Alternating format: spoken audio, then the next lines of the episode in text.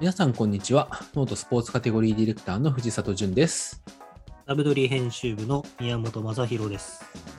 スポーツ放送局第14回、このポッドキャスト番組は、この時代にあえてスポーツを浅く広く語るえー番組となっております。というわけで、第14回です。宮本さん、よろしくお願いします。よろしくお願いします。はい。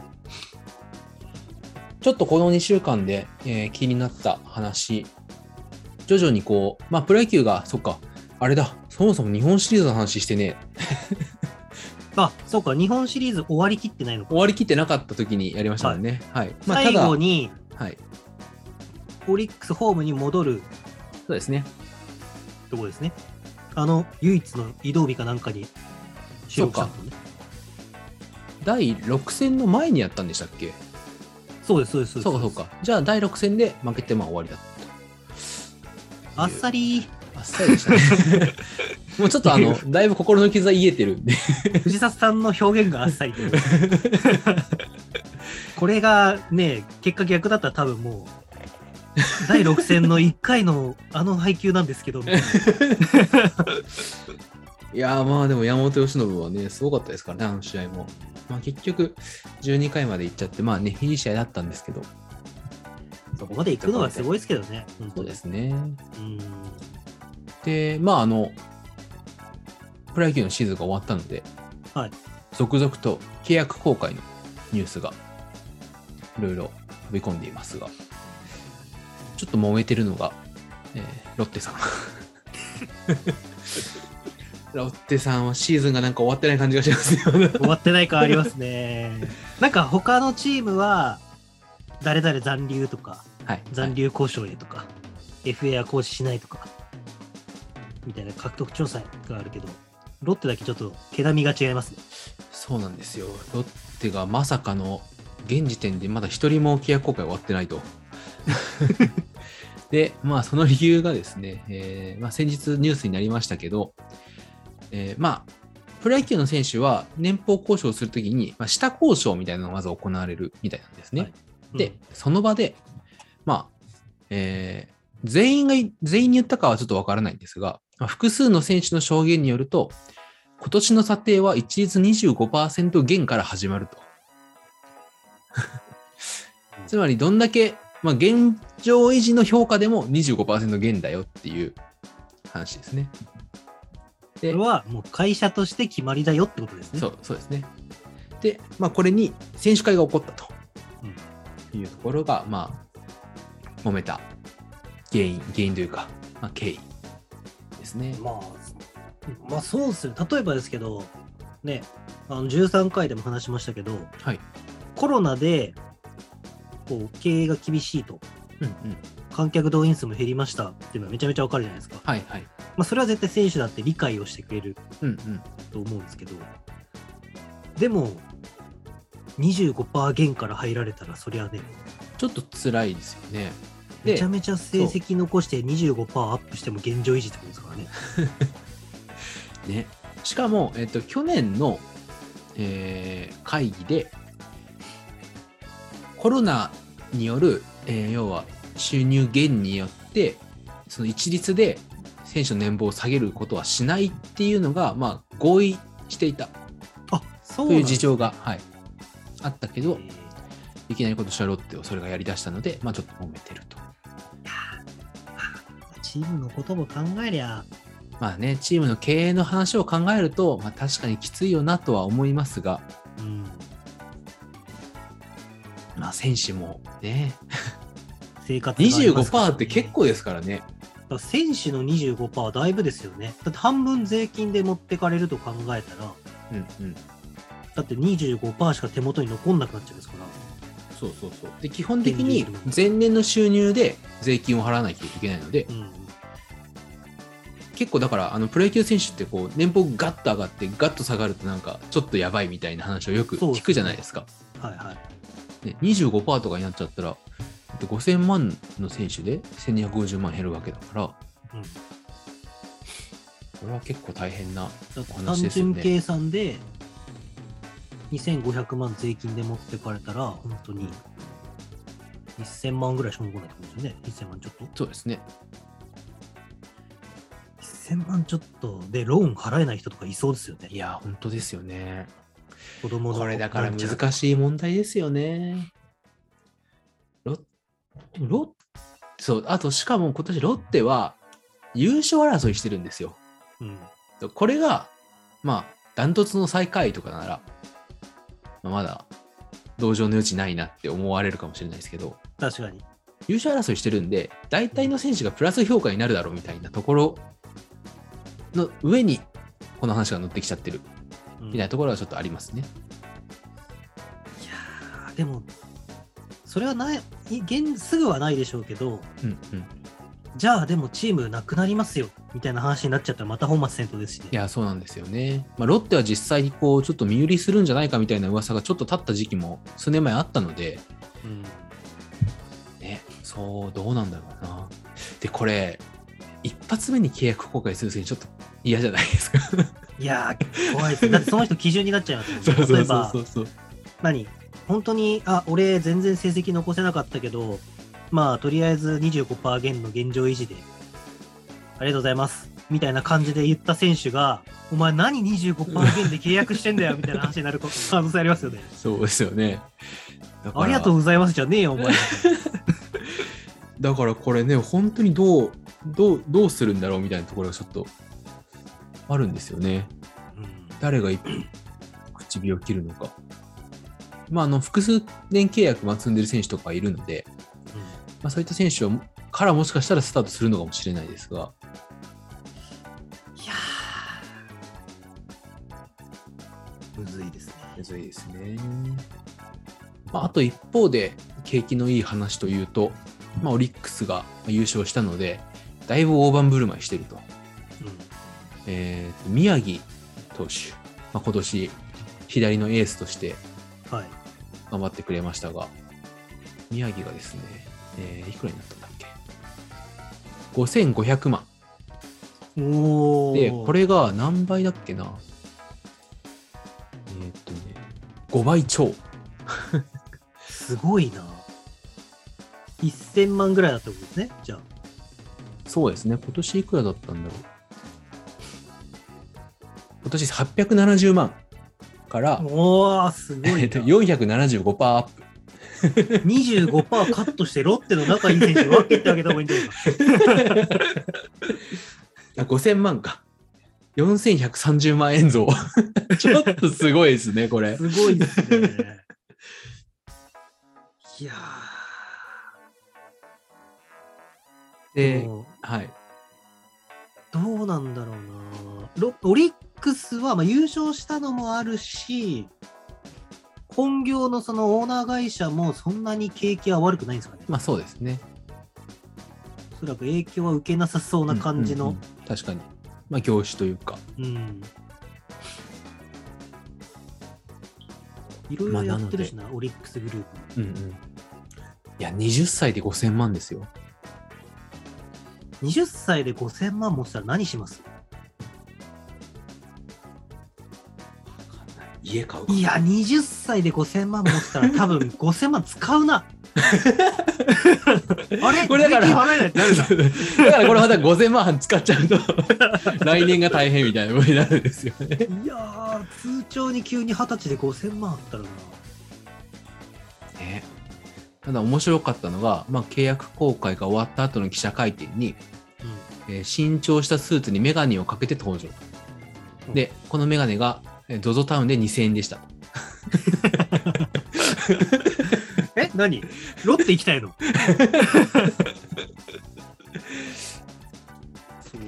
まあ、でも言うて、850万 ?800 何十万はい、870万から。 ?70 万うんでも、二十歳、19だったらすごいですからね。いやね、そうですよね。言うて。だって僕が19の時の収入なんて親からの仕送りと月バイトの4万ぐらいの確かに。 いや、本当にそうですよね。ので、全然バイトでしたもんね。はい、そう4万でバイトして12ヶ月払ってしまう50万ぐらいですかねね不要、不要外れないようにみたいな。うんやつどんなにあれしても不要外れないようになって100何万みたいな話でしたからいや、という、まあ、こう475%アップか。なので、気になるのが、だから山本由伸ですよ。はいえー、2021年の年俸が1万5000、1億5000万。 まあ、5000円だったら辛いですけど、 山本吉田の年俸。 1億5000万。 さあ、これいくらまでいきますかね。え倍はいきますよね。倍はいくでしょうね。いや、でも、5倍はいかないと思うんで、まあ、5倍はいかないと思いますけ額ど。的に。 まあ、倍じゃないですか。倍は硬いんじゃないですか。 3億で収まりますかね一旦止めます ?3 億で。 1回3億、 まあ、3億できるのが払いとか。ああ、なるほど。で、じゃあ来シーズンの成績、うんぬんでまた、とかじゃないですかえーどうなんだろだからやっぱり比較対象が菅野とかう。はい。マー君とかになると思うんですよ。うん。なるほどですね。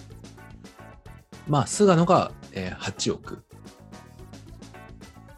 菅野8億もらってんのか。 え、菅野8億もらってんのえ、それ僕山本翔也だったら菅野で8億もらってるんですよって言えます ね。ね。 で、まあマー君が9億。はいまあ、マー君はしょうがないですね。知名度と。まあ、マー君で、ねえ、例えばマー君見たくて楽天にファンじゃないけど、楽天まで見に行った人いるでしょうしね。うんうんうん。そうですね。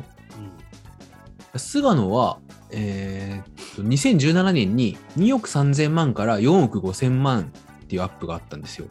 この年が17勝5敗で、はいはいはい防御率1.59、うん。 187回投げてるんで、まあ大体こんな感じの数字なんですよね、今年。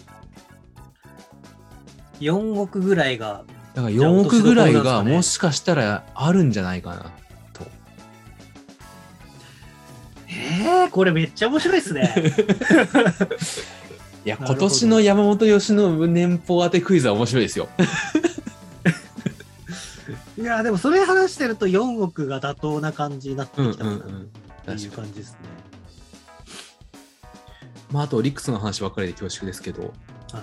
えーラオウ、杉本、はい今年1500万なんですよ、年俸。はいまあ、3割打っいて、や、ホームランもあんだけ打ちました。コストパフォーマンス良すぎだろ。さあ、いくらになるか。いやー、まあこれもだからね、普通に考えれば、いや、ピッチャーだってって話になるから5倍とかなんじゃないですか ?7500 万とか。 7500万とか。奥乗らないですかね、 1億は乗らないんじゃないですか ?2 年連続出したら奥に乗るとまあ、か。確かに。うーん坂本とかが奥に乗ったのいつなんですかねあちょっと調べてみましょうか。なんかよくね、あ誰、この選手でも今回は奥に乗らなかったとかよくニュースになるそうですね。 8000万でしたとか。ああ、坂本はですね、え1年目に650万から、いきなり2550万。はいで、その翌年が3400万になり、うんえーその次が8000万。はいで、その次の年に1億2000万になった。ああ。って考えると、やっぱり1億の前にもうワンクッションありますね、これそうは。ですね。だから活躍、本当に活躍できるかどうかのワンクッションが。うんうん。でなんか僕のイメージ、本当にそこが一回なんか8000万とか9000万とか7000万台で止められるイメージがすごい強いですよね。かに1億前に。うんじゃあ確かに7000万とかそれぐらいで落としどころかな。じゃないですかいや7000万になって家でも買ってもらっていや、坂本も今5億もらってんですね。やっぱ巨人ってすごいっすね。いや僕なら言いますね坂本で5億だよまあ、複数年結んでるところもね、ありますけどね、坂本は。いやそうか坂本5億かなんか、松井とかも多分ラストは5億とか6億とか、そんぐらいまでしかいかなかった感じしますけど、でも時代がちょっとまた違いますから、まあまあ、確かにね、違いますからね。うんでもそうそうやって考えると僕33なんですけど、はいはい。僕早生まれの坂本と今同い年なんですよ。なるほど。多分。ん ?1 個下同い年かうんな、うんうんあのあ、僕は34になるんで1個上なんですけど、現はい実はい。 88年世代がマー君とか坂本じゃないですか。っはい。ていうことは、奴らが僕らあたりの平均年収を爆上げさせてる可能性があるんですね。一人でだいぶ、一人でだいぶ引き上げてる可能性は確かに9あり億まとす。 5億をもらってるから、33歳、4歳の平均年収を爆上げしてる可能性があるんですね。確かに。 そう考えたら確かに面白いですね。一回 YouTube とかで田中将大、サラリーマンと同じ月2万円のお小遣いで生活してみたとかやってもらいたい な。マー君チャンネルで。マー君お小遣い制なんですかねどうだと思いますいやーお小遣い制じゃないですよ。9億あるんですよ。 ?9 億、まあもちろん9億全部手元に入ってくるわけじゃないと思いますけど、 9億って月収いくらですか3000万あ、違うわ、全然違う わ。いや、全然全違いますよ然違うわ。7500万ぐらいか。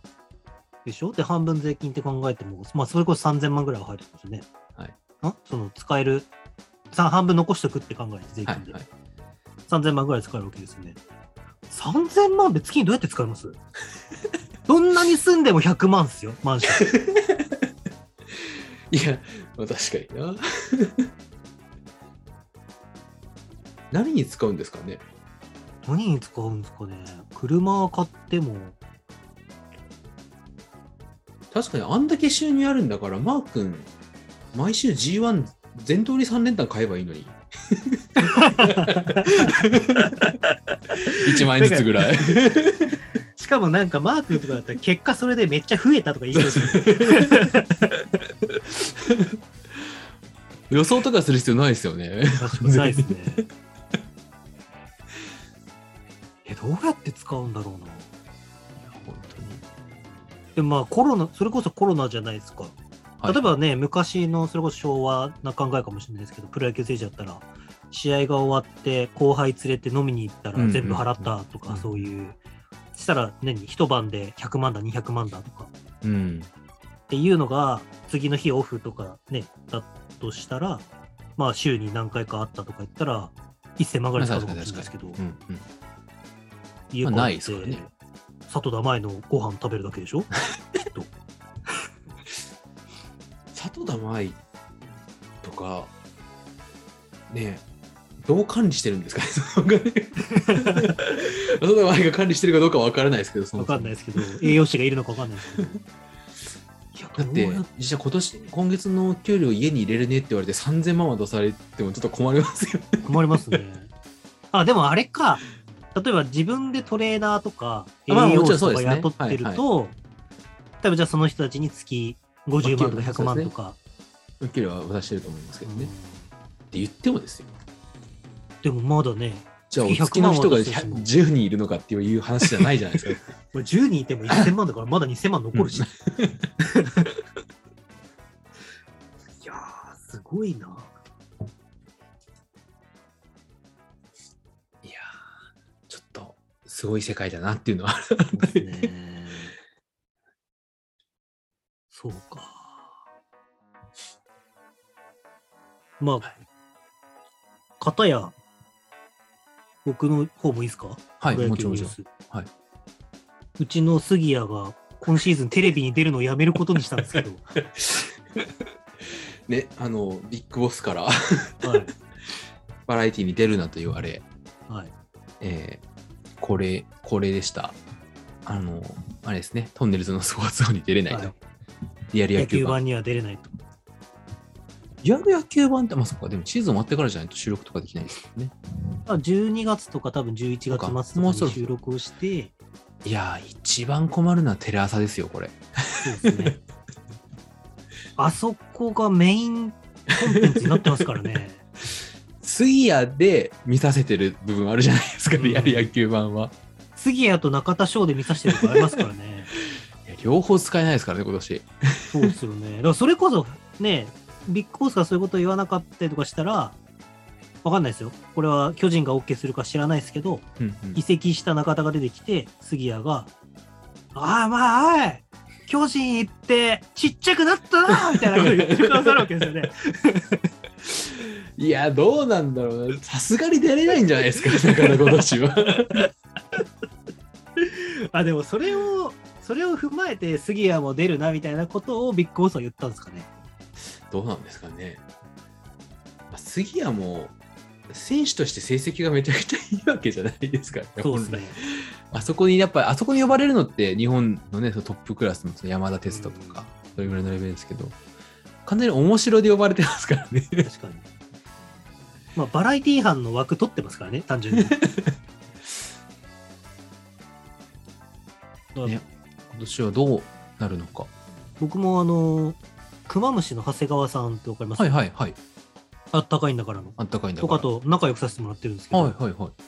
あの、やっぱ、オリンピックのバスケが終わって、うんあの、女子がメダル取って、あの、ひな壇枠に、マウリ兄弟ってトヨタ自動車の選手がはいはい。